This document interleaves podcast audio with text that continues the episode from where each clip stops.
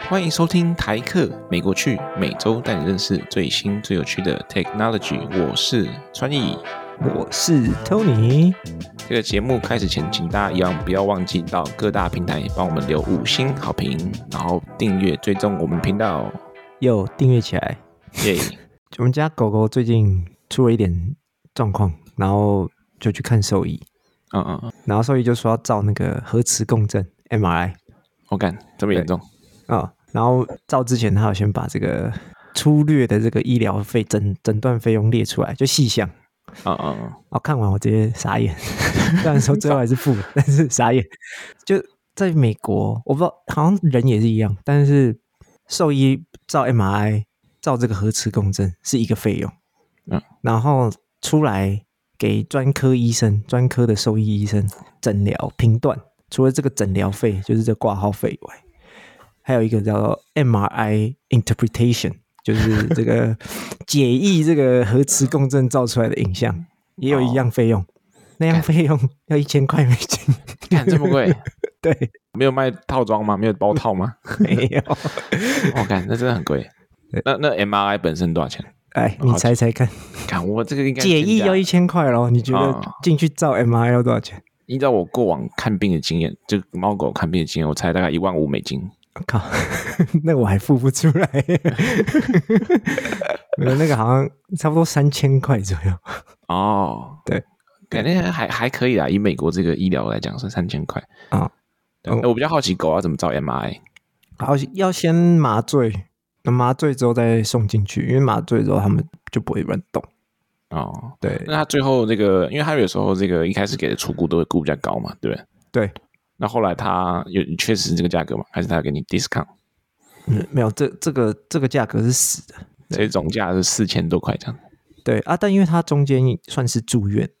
的估价，他有估比较高，他可能怕说他照完还要再多待一点，他就先收我们底价，就是进去就是去照，然后照完然后什么都没事，当天可以出院的价格。OK， 那住院多少钱？有住院吗？有住院，那算是住半天吧。他们那个住院有去那个细项，住院早上跟晚上的价格是不一样的。哦，对，因为我大夜班吧，夜班的那个人力比较贵。对，然后他有分开来算，然后那一家医院比较贵吧，那一家我也不知道有没有比较贵，因为第一次我们狗狗第一次去看兽医就要住院。没事，我等一下跟你比较一下。对，$300多，那还可以啊。哎，那我感觉我们这很贵，为什么？我跟你比较一下，上次我们自己也比较疏忽了，就是买的那个百合花，然后就放在桌上，然后猫跑去玩那个花，然后百合对那个猫其实是有剧毒的，就可能会引起猫的这个肾衰竭这样。好，然后他就玩的整个头上都是那个花粉，然后我们就打给那个 ER， 然后问他说要怎么办，他说，那你先带过来看一下怎么情形。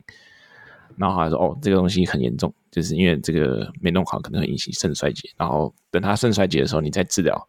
就你来不及了，所以最好就是现在先给你吊点滴，把这个毒素冲散这样。然后因为我们2只猫嘛，另一只猫感觉没有玩，那他说很怕说就是怕会这个交叉，这样好像不算交叉感染，反正就是交叉接触这样子。然后说你最好2只猫都带来这样，然后2只猫带去，然后他说那你这个要输2天，因为这样他才可以冲淡到这个血液里面的potential 这个 intoxication。对，来你猜看第一开始扣多少钱？扣多少？2只哦，2只2天的住院，然后吊点滴，大概$3000。干$7600，换算台币嘛，22-23万。干那怎么办呢？那就是你就只能去了。因为有一只猫有买保险，所以就还好。然后另一只没有买，干另一只就是裸着。然后最后出来2天之后，它的价格有低一点，那还是很高，$4800，所以大概换算台币大概15万，所以就吊2天点滴，2只猫15万台币。GG， 很贵啊！所以我们现在我们家里面坚决不买任何花回来，或者说买花之前都在那边查看手机，这个花对猫有没有毒？你这样有借口不送eBay花了。好，他现在要买花，我跟他说：“这个我先查一下，看有没有毒。有毒，不要买，不要买，不要买。”这变相省钱。对。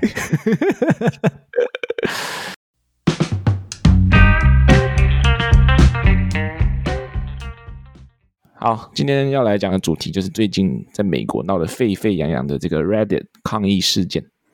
好，那 Reddit 是什么呢？ Reddit 基本上来说就是美国这个数一数二大的这个大型论坛，对，然后里面有各种有的没的讨论区这样子，然后可能大家很常在新闻媒体上面看到说这个 Reddit 里面的使用者被称作这个美国乡民，对，然后他这个抗议事件呢又叫做这个 Reddit Blackout，就什么叫 Blackout 呢？就是因为他们这个有一个事件造成 Reddit 用户就不满生气，这样生气气所以就有很多这个他们叫 Subreddit， 就是各版或是这个 Reddit 里面的这个讨论区，他们隐藏他们自己的讨论版，或者说英文的话就叫 Go Private， 就是基本上就是这个隐藏讨论版的话就是说不让新的用户进入这个看板去浏览里面的文章这样子，对，然后到目前为止总计大概有7000多个讨论区把他们的讨论版隐藏起来不让别人去看，对，然后今天我们就来介绍这个事件的始末以及我们可能猜想的后续发展这样子。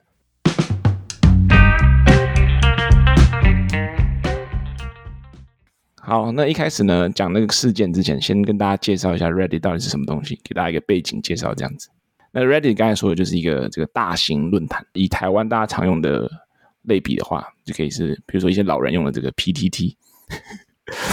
老人像是我们，对，像是我们或者这个时下年轻人最常用的这个 Dcard 的低能卡低能卡应该只有在 PTT 上会出现的字OK， 那刚才说大嘛，总不能随便说，那个用一些这个数据来跟大家解释一下，他们这个月活跃用户，就每个月这个很常使用这个 Reddit 的用户，约莫是 4.3 亿人，哦，比整体美国人口还多，蛮厉害的哦。然后也讲一些其他大家常用的服务的话，就是比如说 IG， 约莫是 1.35 比脸，这个13亿5千万，然后 TikTok 也是10亿以上。然后大家在台湾用的 D 卡用的是这个1600万，这样就是给大家一个数据做参考这样。他们是说这个有 25% 的美国成年人都有用这个 Reddit， 所以就以类比来说，你去路上随便抓4个人回来，就有一个是那个美国乡民我猜我们这里的比例应该更高一点。然后它也是这个第10大最常被浏览的网站，然后据统计大概有一半的流量都来自美国，就是这个用户大众还是在美国啦。然后Reddit 上都有哪些这个比较火红的事件或是新闻呢？第一个就是这个看 Tony 不要嫌小，这个他这个 Subreddit 他这个讨论区名字叫 AWS， 念出来怎么念啊？你知道吗？就是那个美国那种Valley Girls， 这个那个 Valley Girls， 就他们讲话会特别特别嗲，好可爱这样可爱动物贴图，就是他那个论坛里面就是各种可爱。先跟大家道歉一下，就可能听这个肥仔发出这个装可爱的声音有点不舒服，就在此献上最深的歉意。这样，对，反正它就是一个可爱动物贴图的这个讨论区。那你可能想说，看这到底是谁会看这东西？追踪这个讨论区的使用者呢，有3400万人，这个讨论区是前10名活跃的讨论区。真的，大家对于这个可爱动物区这么有吸引力吗？我猜应该很多人会去看吧，舒压啊。还有另外一个比较有名，应该大家之前都看过，新闻媒体应该都有报过，就是他们有一个讨论版叫做 Wall Street Bets， 川野帮翻译一下，他们这个翻译叫华尔街赌徒。好，反正那个就是这一群乡民散户们每天讨论股票的地方。然后之前 GameStop 这个游戏，这卖游戏的游戏驿站，对，之前有一个有名的投资机构说要开始放空它，然后这一群在 Reddit 上面的乡民们就很不满，所以他们就集结起来决定要对抗，所以他们就一直买 GameStop 的股票，最后这个叫什么小虾米干倒大金鱼，对，散户打赢机构这样。最后那个放空失败，就是因为这个 subreddit 他们一直在讨论要怎么买，要怎么买。对对对，有一方面他们觉得 GameStop 是他们从小到大的这个回忆，不能轻易被这个放空然后倒闭这样，所以他们要群情激愤。反正这上面还有很多这种迷因股，对 meme stock， 只要贴在上面的都可能会冲一发。对，然后会有各种人晒他们这个亏爆或是赚爆的这个图片在里面，什么亏 99% 这样子。然后底下人就会给他鼓励说哦、so proud of you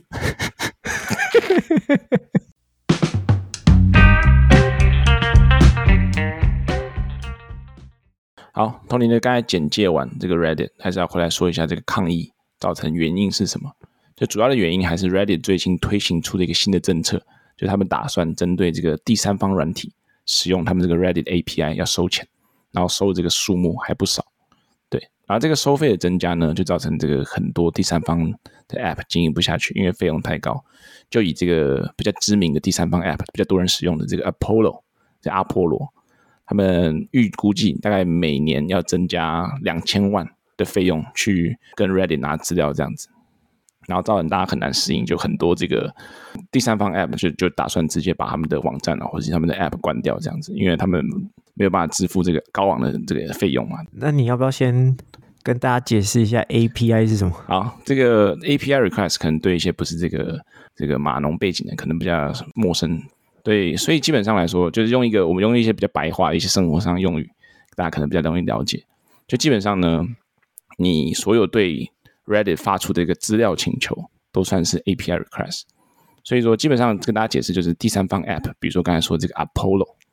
那做的事情就是把这个 Reddit 上的资料搬到自己的 app， 然后可能用一个比较好的这个使用者界面来呈现这些 Reddit 的资料，大家就会比较愿意用他们的 app 而不是用这个 Reddit 本身的 app， 因为那个 Reddit 你还记得 Reddit 本身这个 app 使用者界面烂到掉渣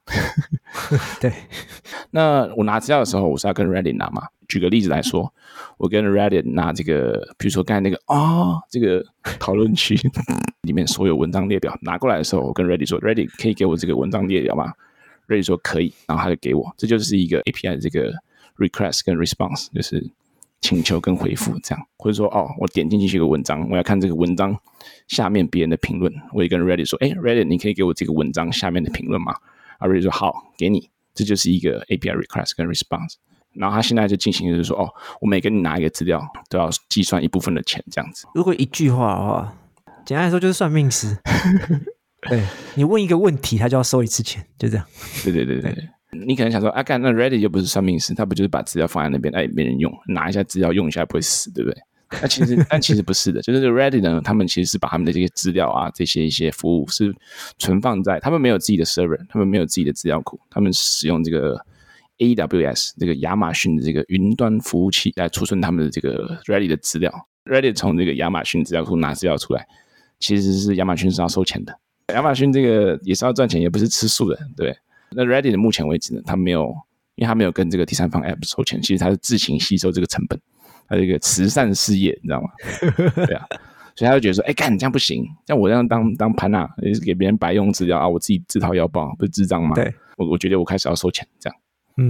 对啊，大概是这样这事情的一个始末。那主要原因还是说，就是他其实收钱，大家可能觉得说不然就是跟你拿资料可能还 OK， 主要还是这个给的时间太短。他就是要求这些 app 说我30年内我就要直接开始实行，我直接开始收钱，没有缓冲，没有办法让这些 app 去做一些这个调试啊，去做一些优化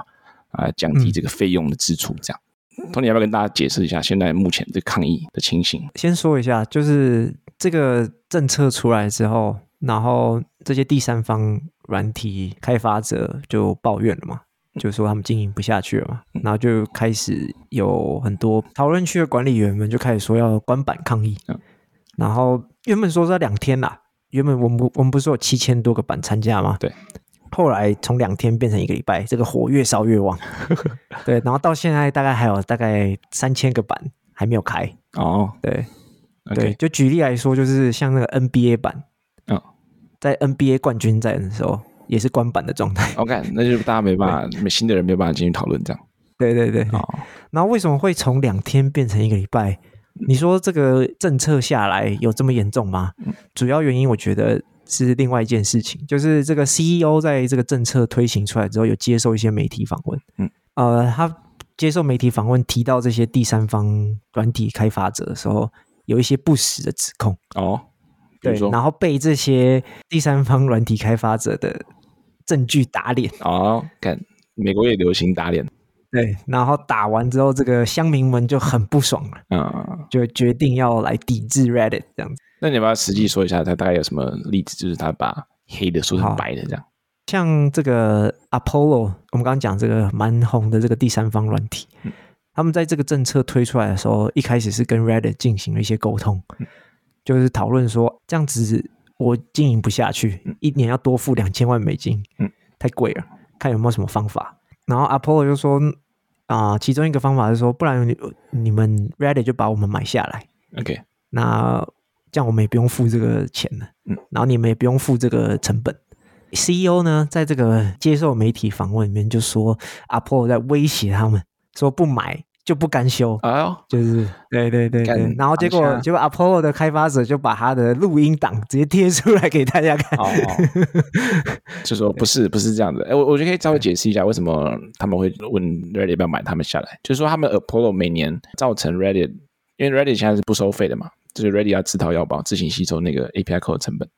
对，那他们现在他的意思就是说这个 Apollo 不能可能原本花 Reddit 花2000万一年，等于说每年这个 Reddit 要多付2000万，因为这个 Apollo。 他说那我假如把 Apollo 买下来然后把它 shut down 用一个比2000万还低的价格，他每年就不用多付这个2000万。对， Apollo 的开发者只是在提供各种就是双赢的方法、嗯、不会互相伤害的方法，然后被 CEO 曲解然后除了这个 CEO 对于第三方软体的不实指控之外，还有另外一个让这个火烧更旺的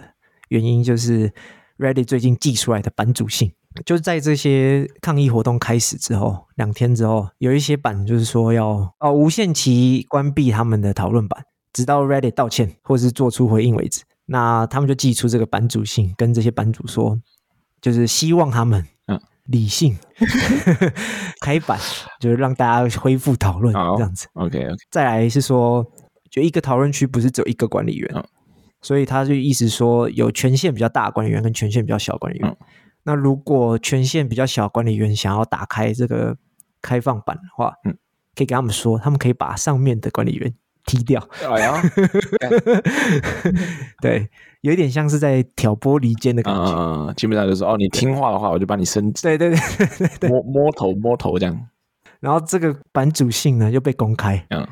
对，大家觉得 Reddit 在冲三小这样子，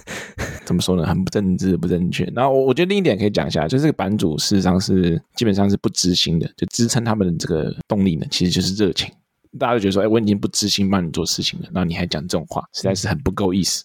大家就更生气、啊、所以就到现在还没结束啦，我们看一下到底什么时候这件事情才落幕。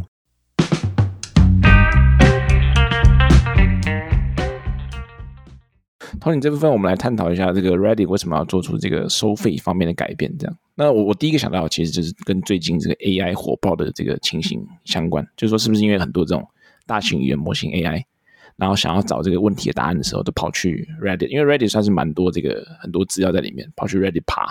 然后造成说他们这个 API 使用率大增，然后 Reddit 这个就是一方面负荷不了大型的支出，然后一方面想要多赚钱这样。对，这其实算是部分原因吧。先说一下，就是 CEO 其实在之前的好像是纽约时报的访谈中还有提到这件事情，他说这个大型语言模型在训练的时候的这些资料其实都是爬 Reddit 的对话，他们就爬下来比如说前10年的对话，就像那个我记得 Bard 他们有说他们有用 Reddit 从2007年到2016年 的资料作为训练、哦、所以 Reddit CEO 觉得说他们不应该免费的让这些大的 AI 科技公司就是爽的用，零成本的在用这些资料，爽拿训练资料不付钱，对对对，白嫖，对白类似的概念，所以他们才想要建立这个收费机制、哦、就能赚就赚能捞就捞，跟国民党一样。但我觉得这不是最大的原因啦，因为其实 Reddit 背后很多投资人，其中一个是 OpenAI 的 CEO、哦、所以我觉得这个关系其实没有那么大、嗯、对，主要还是他们想要阻挡第三方软体的使用，因为他们有提到说这个第三方软体像在吸血嘛，他们不是免费的帮他们付这个伺服器的费用嘛、嗯，让他们免费使用这些 API 嘛。对。然后我去看了一下，我想说到底多少？就他们这些第三方软体到底花了他们多少钱？嗯、就大概一年要花1000万美金。嗯。然后我想说，哎，那 Reddit 一年整个公司花多少钱？嗯。所以我去查了一下，虽然说他们是这个还没上市的公司，但是有消息就是说他们大概一年要花2亿美金啊。哦，所以大概占了 5%， 对，差不多、哦、那也不少耶。对啊，就是在这样的状况下，然后其实他们最近又想要上市 IPO 上市、嗯、所以他们要在上市之前想办法，就是要让数字好看嘛，财报要好看，要增加营收嘛、嗯、实现获利，对不对？对，所以你看这个开源节流，开源节流就是说第三方软体的钱我不帮你出了，你自己想办法出，我同时可以稍微赚一点。对，另外是说如果第三方软体全部倒了，用户就会回来用这个官方版本的 Reddit 的 App， 那这些 App 里面的广告收益还是 Reddit 在赚哦，就不是第三方软体赚走，所以它就是达到开源节流的效果。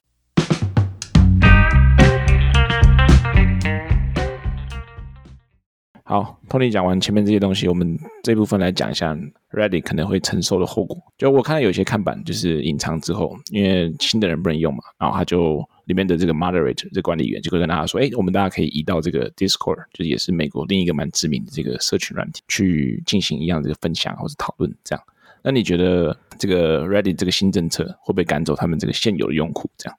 我自己个人是持保留态度啦，但有可能。我觉得 Reddit 跟用户们算是一个共生关系，因为 Reddit 本身没有什么东西，它的上面的内容，所有的好看好笑的贴图或者是讨论串，全部都是用户的精华。等于说他们的核心价值就是他们的用户，就是本身没有什么核心技术这样子。对啊对啊对啊对啊，然后用户们你又需要 Reddit 大家在 Reddit 上面的内容去娱乐你自己，